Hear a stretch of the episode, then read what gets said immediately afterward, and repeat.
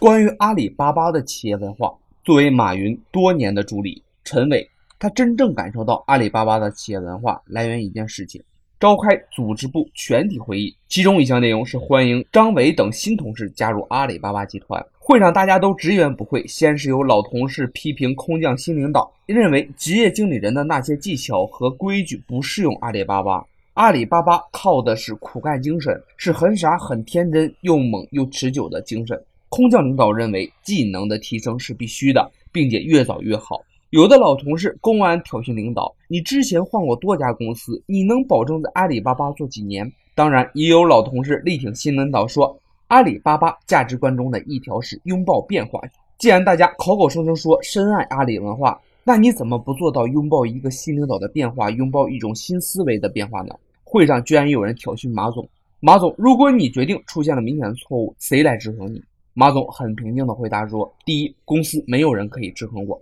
第二，如果我已经做了决定，哪怕是错误的，也必须执行；第三，你们都认为是错的决定，不一定是错误的。正如马云说的，之后很快在金融风暴席卷大地，马总在几乎所有高层的反对情况下，坚决执行扫风行动。”大幅度让利给寒冬中的中小企业，结果受到了中小企业的拥戴，客户数井喷。虽然单价降低了，总收益反而猛增。狂风行动大获成功之后的事情也让程伟吃惊不小，那就是在两天之后的 B to B 亚太销售会议上，让他感动的是，之前几位挑衅领导的区域干部已经对领导表示坚决的支持。今天你回复文化，给你看一篇文章，文化